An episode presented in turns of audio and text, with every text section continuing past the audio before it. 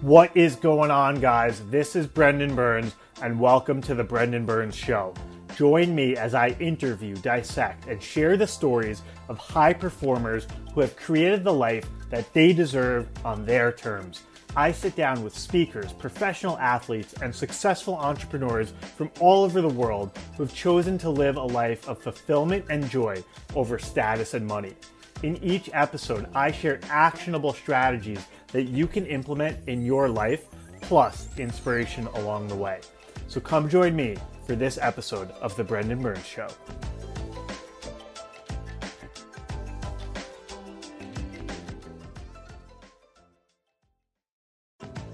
Ladies and gentlemen, joining us today is Katherine Woodward Thomas, MA, MFT, and author of the New York Times bestselling books Conscious Uncoupling and the national bestseller Calling in the One Seven Weeks to Attract the Love of Your Life.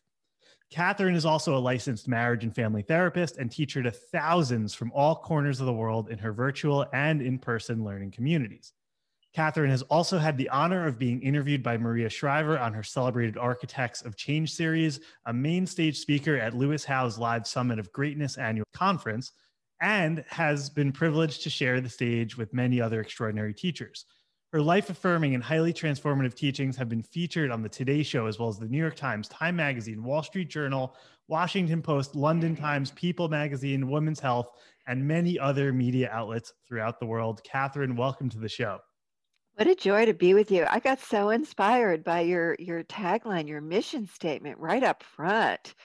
You know, you're a, you're a man who who's about living in integrity with the deepest truth that you have. I am so inspired by you. Thank you, katherine It's funny when I was reading your book, Calling in the One, there's a chapter on your soul's purpose. And I was grateful to say, okay, that one I have in pretty good shape. Yeah, shape. check. I've got that one down on the mark. Yeah. Yeah. Tell us, how did you become a leader and author and inspiration in the field of relationships? I never in my wildest dreams thought I'd wind up here, Brendan, truthfully, because I was a person who struggled, seriously struggled in this area.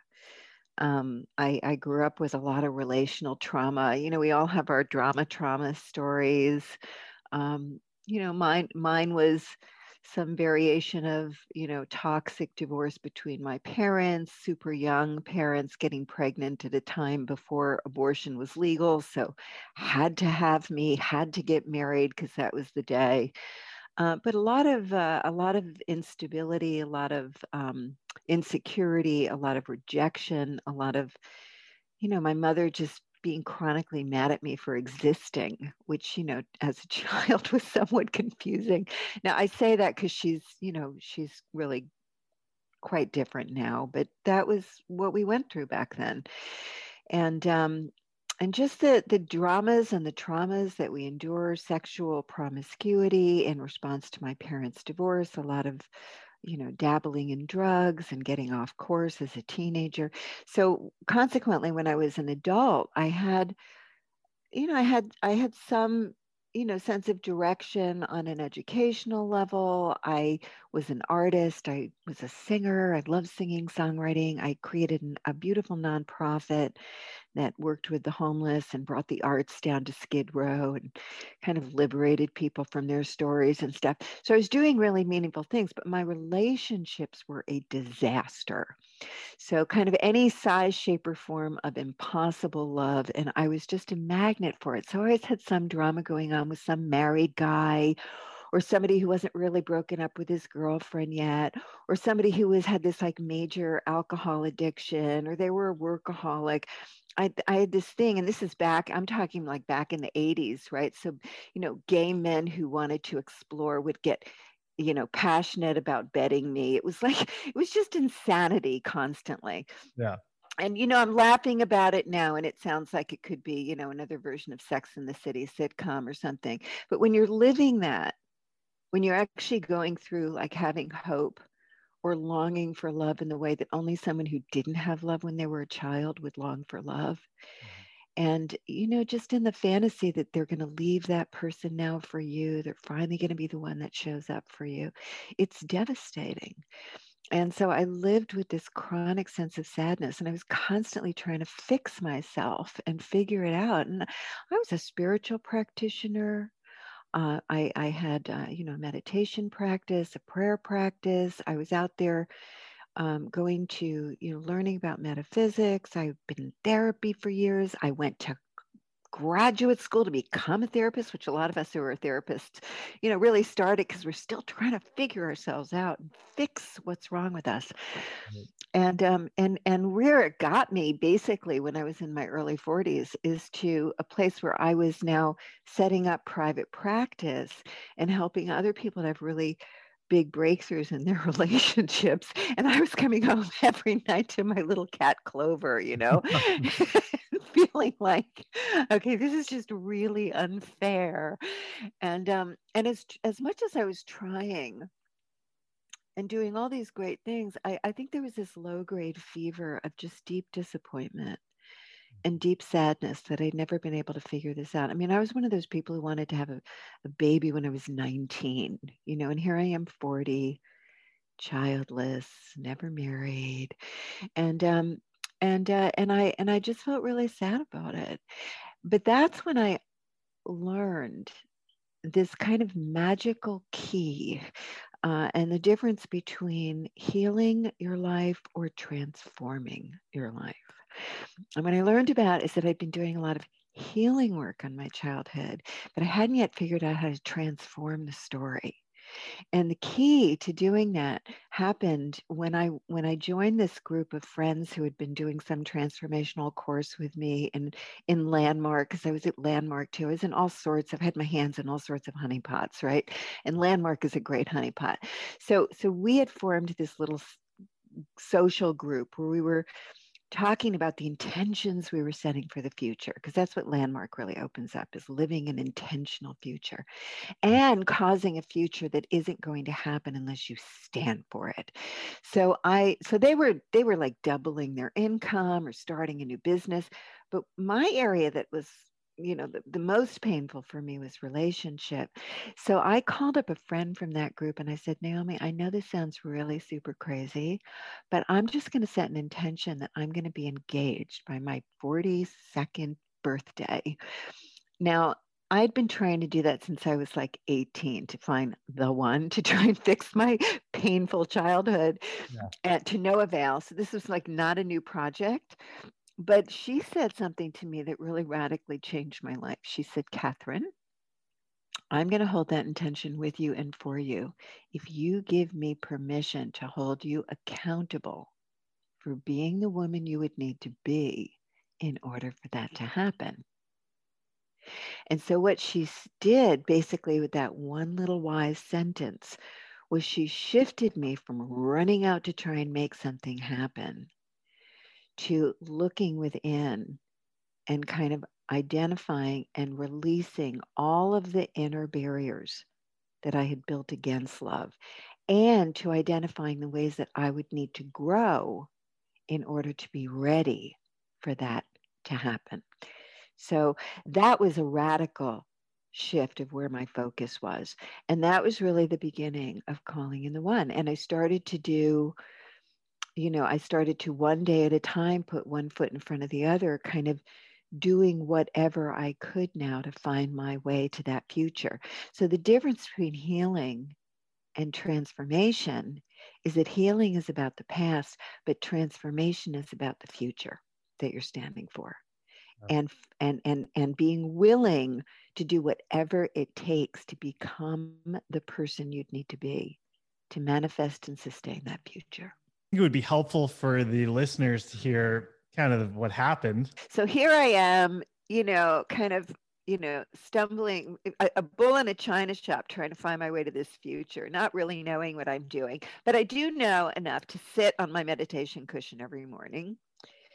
And I do know about visioning at this point. And visioning is not like, you know, you're imagining a picture and you're watching it like a movie because that's somehow separate from you.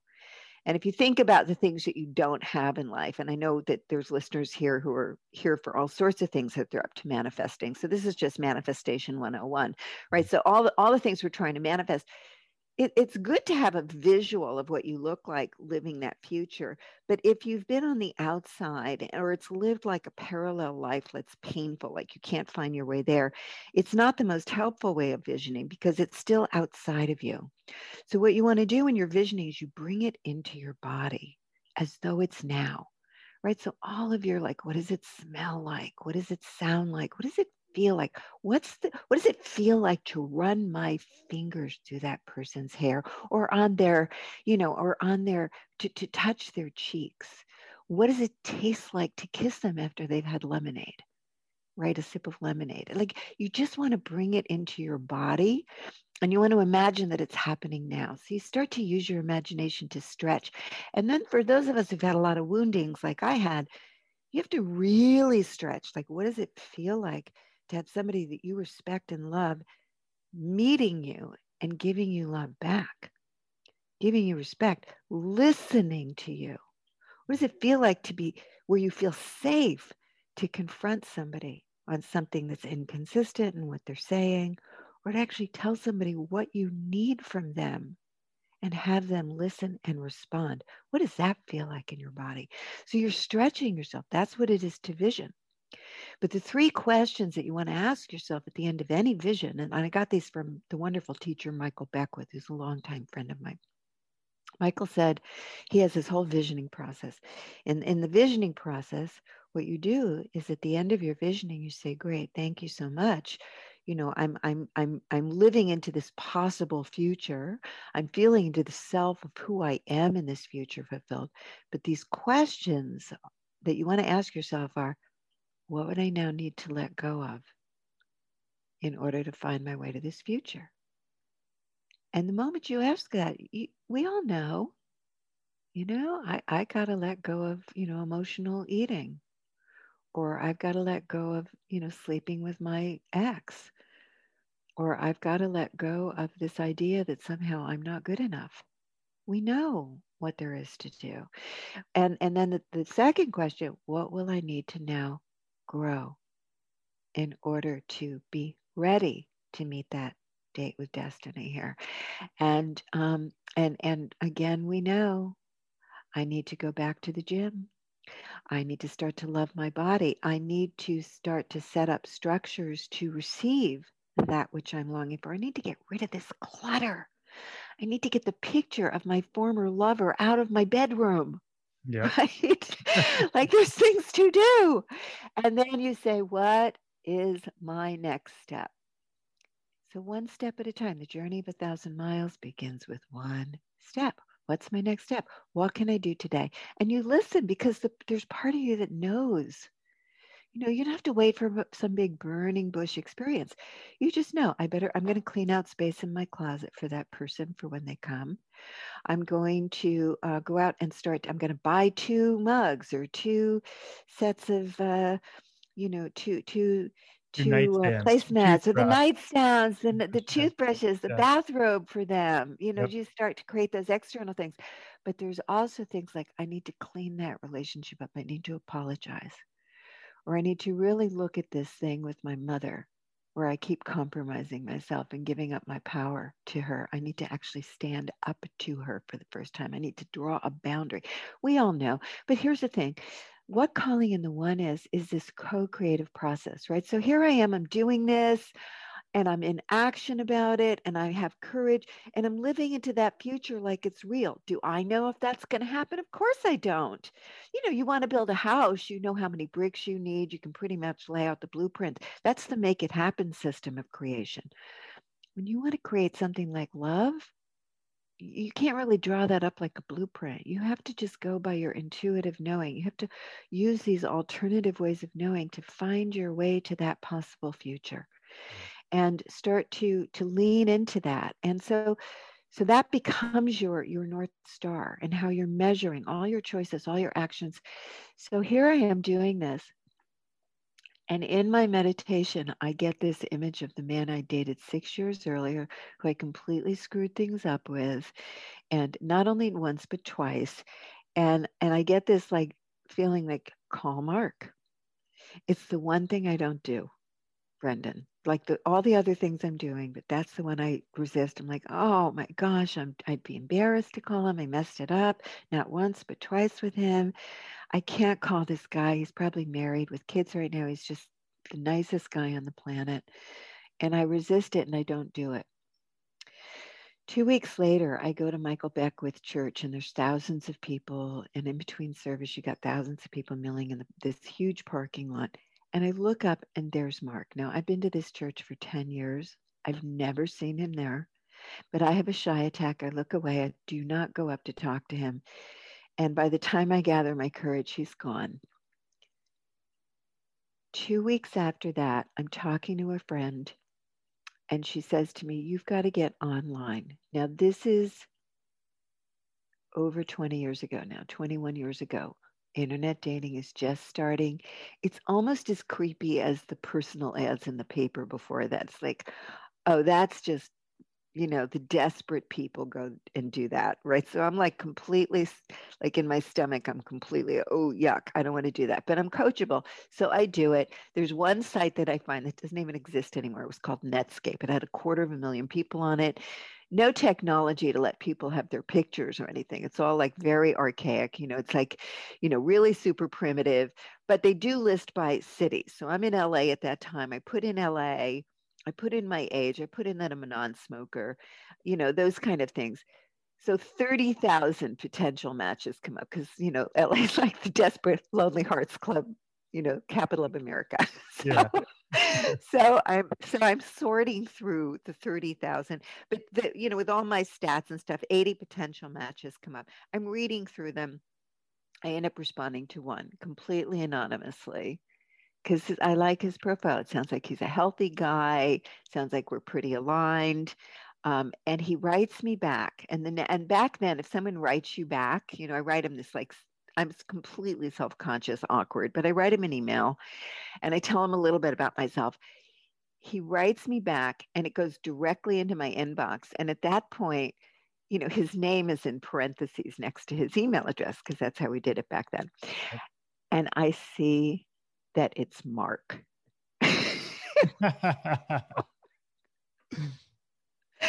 me.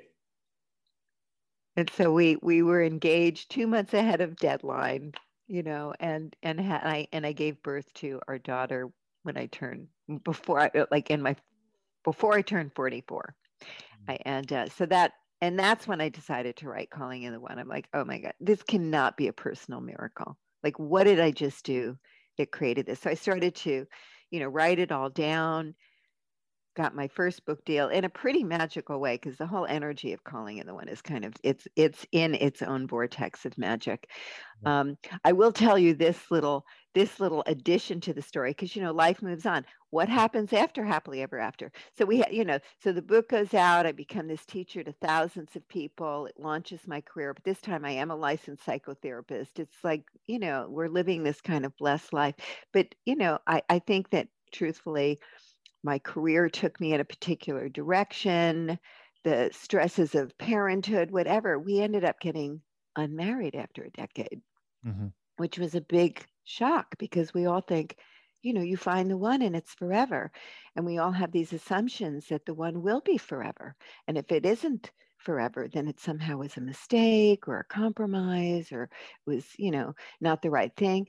But it was the right thing and it was a blessing. So how do i make sense of that? I you know so anyway that was the birth of conscious uncoupling because the saving grace of that parting of the ways that getting unmarried process was how well and elegantly and beautifully we did it.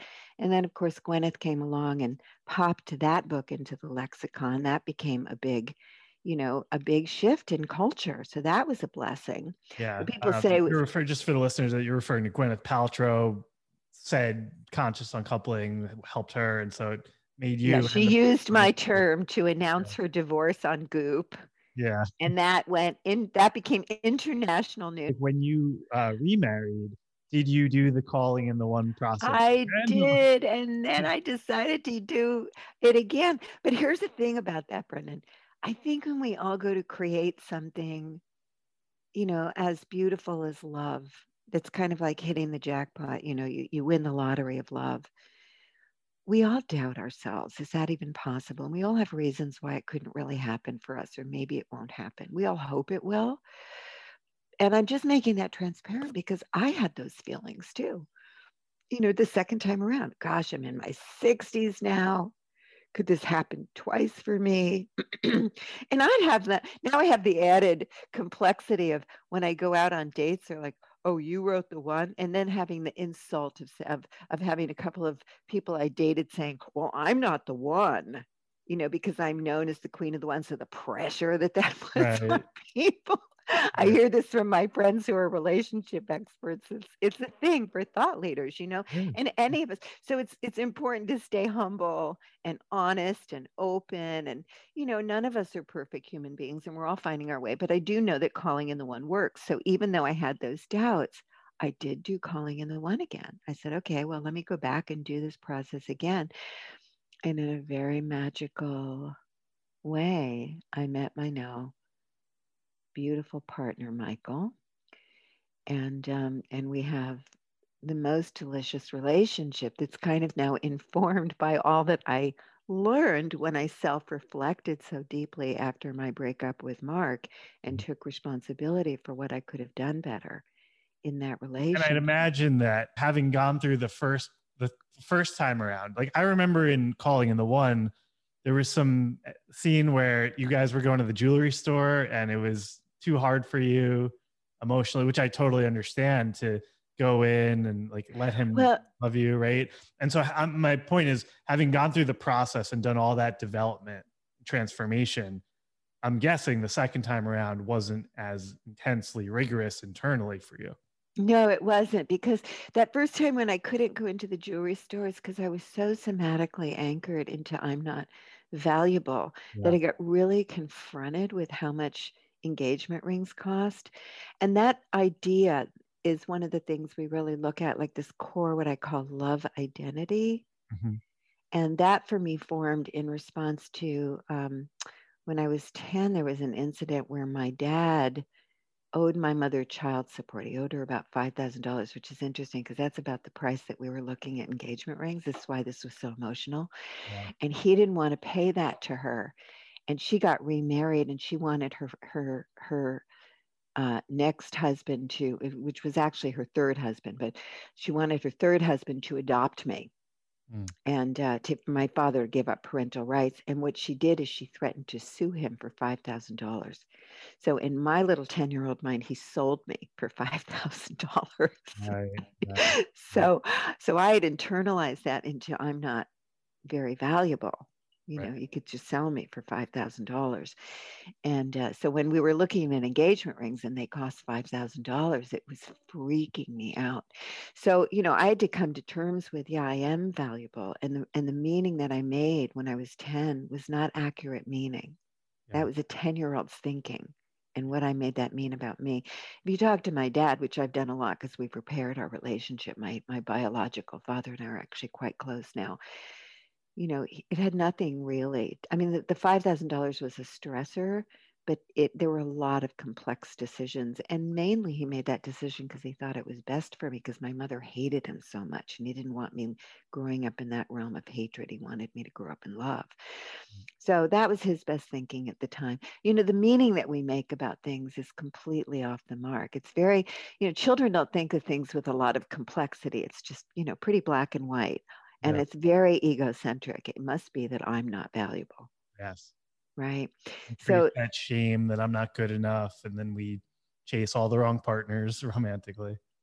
Yeah we uh, with the i'm not good enough you're either gonna you know go after narcissists who are overly confident and think that they're like the best thing on the planet and then you're going to kind of try and get your self-esteem from being connected to them which yep. of course the relational dynamic is just designed to constantly reinforce that you know you aren't good enough because your feelings guess what do not matter at all here and what you need is not important right. and, uh, or you're going to go with people who are kind of you know beneath you on the hierarchy of who's good enough and who's not good enough so then you're going to be constantly you know superior to that person but unfulfilled because that person can't really meet you or care for you So you're either the victim of it or the perpetrator of the story. So we get captivated by these narratives.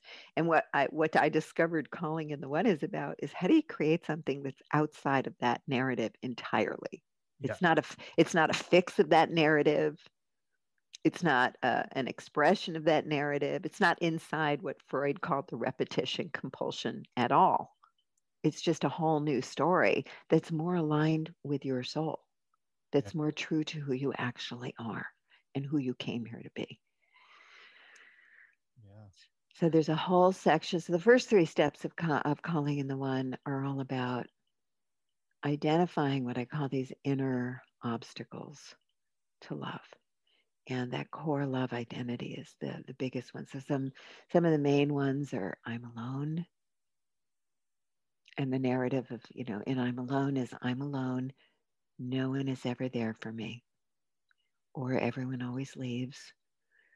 Um, and then the, the belief about life is I can just never get my needs met. So expectations to ever get your needs met are very low. So consequently, you'll do things like get involved with you know people who predictably aren't going to be able to be there for you. You don't assess whether someone's available. Somehow that's just off your radar. So you do choose people who can't really be there or predictably will end up leaving you. So there's all sorts of ways that we're kind of the authors of the story. Feels like it's happening to us. Mm-hmm. And what we want to see clearly is wait a minute, how is it happening through you? Because the, the sense of resignation that most of us have in this area who've struggled, or any area that you've struggled in your life, the resignation comes from all the evidence you've gathered to the contrary. Mm-hmm. or your over identification with that story because inside of over identifying with that story you can really only show up in ways that are designed to perpetrate the story in some way. Yeah. Those are kind of yeah it's just how it's rigged in human consciousness so we have to go deeper than the story and the identity that people have kind of grown themselves around or in reaction to mm-hmm and and actually go down almost to the level of soul. So for some of us, uh, you know, I love I love Mark Wolynn's book, which is about inherited family trauma. Mm-hmm. And that book is called It Didn't Start With You. So some of us are born into the I'm not good enough tribe. Yep. The cycle of hey, my mom was like this, and then her mom was like this. Right. Or the I'm invisible tribe. Yep. Yeah. Or the I'm not safe tribe. That's a really big one abuse running in the family so i'm yeah. not safe so i've got all sorts of defenses up i put walls up and yeah. the moment i let go of my walls then of course i'm victimized by someone because i actually have no boundaries. Right. I have no idea what a boundary is no idea you know how to protect myself in a healthy way. So then the wall has to come up again and maybe i spend years alone inside of that story. So these stories, these kind of ideas that we have about who we are and what's possible for us, they actually become kind of the, the driving force of creativity because we're, we're generating our lives from where we're centered at the level of identity. So um, it's very important that we really, you know, that I mean that that that question that my friend Naomi asked me, you know, about becoming, you know, who would you need to be? You mentioned that earlier, how important it is to stop sleeping with an ex or throw out the pictures and cutting the toxic ties. And why do you think that's so important to be able to then call in the one? Well, so here's the thing. So, chapter two, which is all these lessons on letting go of the past, yeah. completing with the past. Mm-hmm. Um, you know, the truth is, is that we're all so creative. Even those of us who don't think we're creative. We're actually co creating our lives in partnership with the energies of life, and that there's a myriad of possibilities present. A lot of us relate to the future as though it's kind of fixed in some way. And um, and we have to really begin to to recognize the future is really fluid and it's open to who you're being and your input the actions you take the choices you make.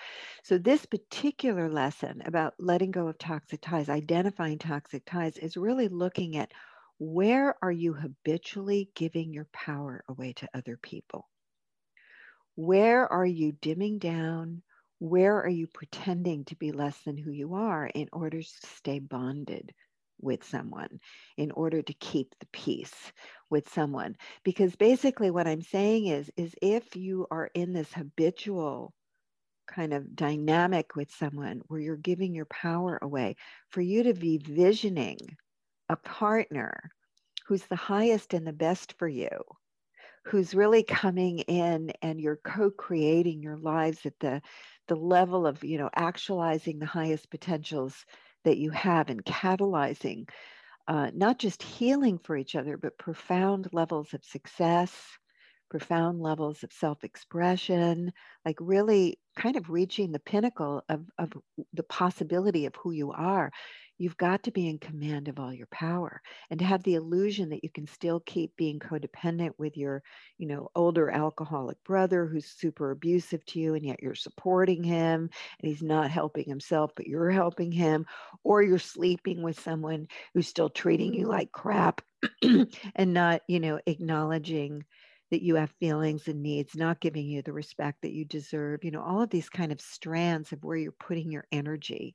Yeah. Um, you're not in the command of your full power. You're not going to be able to manifest the highest and the best possible partnership. So we think we can compartmentalize that, but we can't. And um, and so what I'm saying is basically you don't want to just get rid of that person you know because you know, look, if you have a relationship with a toxic person, it's because on some level, you know, you care about them, you love them, uh, you want the best for them. Maybe it's an old friend, uh, maybe it's a relative, maybe it's your boss so you kind of depend on that person. You you love your job but you you know you're in this toxic dynamic they're kind of narcissistic they speak down towards you all this kind of stuff they step over your boundaries. So what you need to do actually is take responsibility for having gotten into that dynamic and all the ways you give your power away, all the ways you withhold truth, all the ways you don't stand up for yourself. And actually, rather than blaming the other person, and probably the other person behaves badly chronically, so it's super easy to get, you know, to, to, to, to put your focus there. But you really want to look at your own part of that.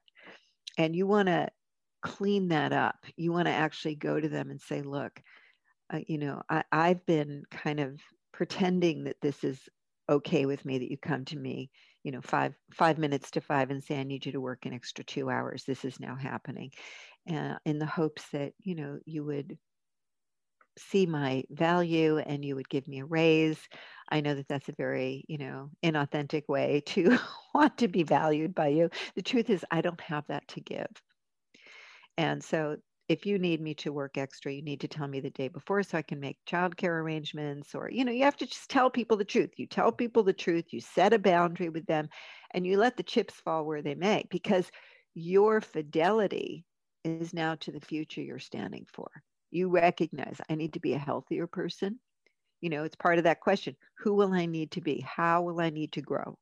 in order to meet that date with destiny well i need to be a, a, someone who can actually set boundaries yeah. somebody who can you know, show self respect in how I'm dealing with things. Maybe I shouldn't be in this job. Maybe I should get another job. You know, uh, you know, you have to be willing to disappoint other people, to lose what you think you're, you know, salvaging by giving yourself away and throwing yourself under the bus. So integrity first and foremost, and fidelity to that future, to building that relationship. So already you're actively engaged in becoming the healthiest version of yourself now everywhere with everyone.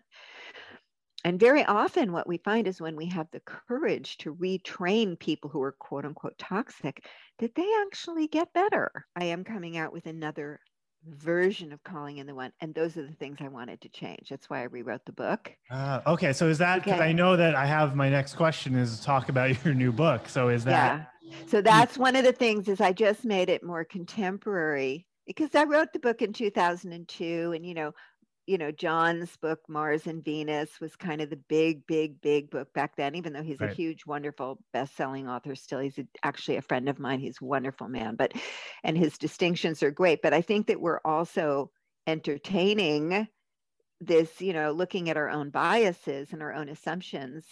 And in particular, I've seen a big rise in men in this last year of, of being at home Yeah. really going within and really doing this internal work in consciousness Yep. as a viable form of how do I manifest a powerful life Mhm. and uh, and and lining up. So so I do uh, I am thrilled that the new book is coming out and is more more um, respectful of uh, kind of not being so gender specific. So um, anyway, I just love the modeling that you're giving on what it looks like to be a powerful man who can cause you know magic and miracles to happen, really by being connected to your authenticity and your truth and being willing to be vulnerable in that way. That's pretty rock star in my world. Thank you, Katherine. I think and- of Alanis' song. What did she write? She wrote that beautiful song Alanis Morissette about, you know, the conscious man. She wrote that a couple of decades ago. She's a woman ahead of her time for sure. But Mhm. you reminded me of that song. I actually have the pl- that playing in my head as you're talking. So I just want to honor you in that way. Thank you. Thank you. I, I was also going to say, and maybe this could be our last question as we kind of close out here. As I was reading it again with the completions and the toxic ties, I was hiding behind not only relationships where I could feel in control and not be challenged to be totally vulnerable, but also with some people and friendships. And it also really kind of forced me to be more vulnerable and, you know, move on from and set better boundaries with friendships that were also holding me back. Wow.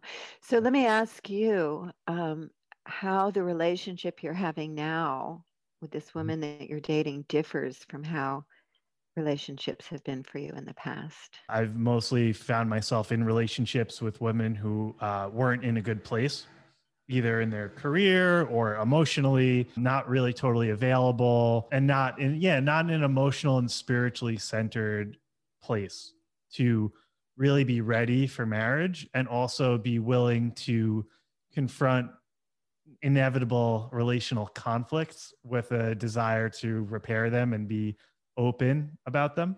Hmm before the past few years, I was in a serious relationship again with a woman who was not in a very good place, not really ready for a relationship. And it was very much me sort of feeling like I'm prying my way into her life to get her to give me what I wanted. So was that kind of like a rescue? You know, I'm going to come to the rescue. I think so many men Yeah. fall into, you know, being the prince who comes and rescues the the poor pauper Cinderella.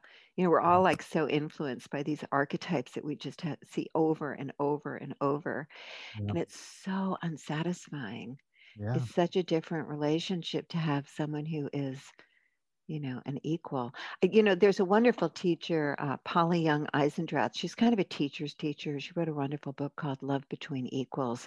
And what she really points out in that book, and, and she, yeah, I've been talking about similar ideas for a while, but she really lays it out beautifully, is that we are in such a major cultural transformation where we're going from kind of hierarchical models of relationship into love between equals.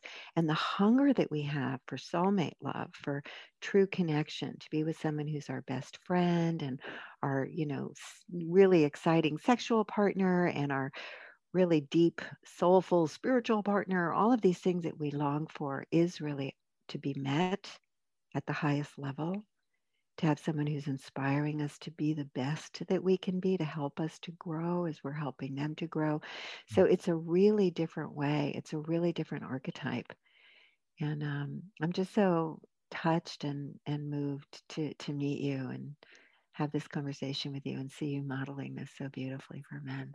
Well, thank you for doing what you do because I so went on Amazon first and saw your book reviews for calling in the one. And I don't know if you know this, but they're all five stars pretty much. And they say, it worked. I found my one. And uh, so it's pretty amazing. And what I really love about the book is not only does it have all the information we need to understand about our patterns, but every lesson has an actionable exercise. And uh, if you do it and you write it out, and I remember I was on like lesson 45. I was like, ah, I guess it's not going to work for me. But what I told myself in the moment was if I don't meet her by lesson 49, I'm going to start again at the top. And I don't know if you recommend doing that, but that was going to be my plan. I love that plan. start again from Yeah, there. I think that's great. I mean, when I wrote the book initially, I was modeling it after um, I was modeling it after texts that were books that meant so much to me because I could read them over and over and over mm-hmm. and I could feel the energy of comfort and wisdom coming from them so that was what I was aspiring to at the time and and and I think that that's wise because it's hard to keep holding possibility when you have evidence to the contrary when you're you know coming home to an empty apartment and you're you're wanting that and you have all these you know there's all this history to the contrary.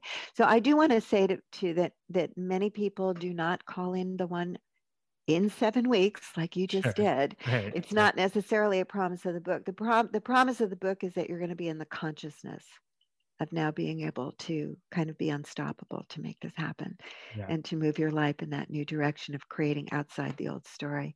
But I love it when I hear people do, and that's really adorable on day 49, the last day of the program. there you go. So, um, yeah, let's sort of wrap up here. Tell us more about the new book and the new book comes out on May 11th. So the old book is still great. You can hear how much, you know, you were able to gain from it but just you know forgive the archaic uh, gender biases. And right. i also found that it was very kind of uh, you know i'm caucasian. All the names were mary sue john bill. So i had to go back yeah. and say you know the book has gone international. And you know it, it's really for anyone. And also you know more gay couples and more variations on a theme. So uh, so just really um, updating that. But there's also a way that I've worked with now 60,000 people, taking them through the process. And that's not just, you know, I've done a podcast and had 60,000 download kind of thing. I've actually worked with 60,000 people. I've trained thousands of coaches. So I, I, have, you know, learned a thing or two about the process. So I, I streamlined it a bit too, trying to keep, you know, the full integrity of the, the book as it is now um, with what I also see fast track. So, you, so for those of you who can wait a little bit, you might want to pre-order the new book. Um, if you want to start right away, just get the the book as it is now. But I also have um, I have a book study that's coming up that's celebrating that. That starts on the 28th of April. I don't know if you know when when you're posting the podcast and getting it out there. But mm. anyone who wants to know about these things can just go to my website callingintheone.com or KatherineWoodwardThomas.com.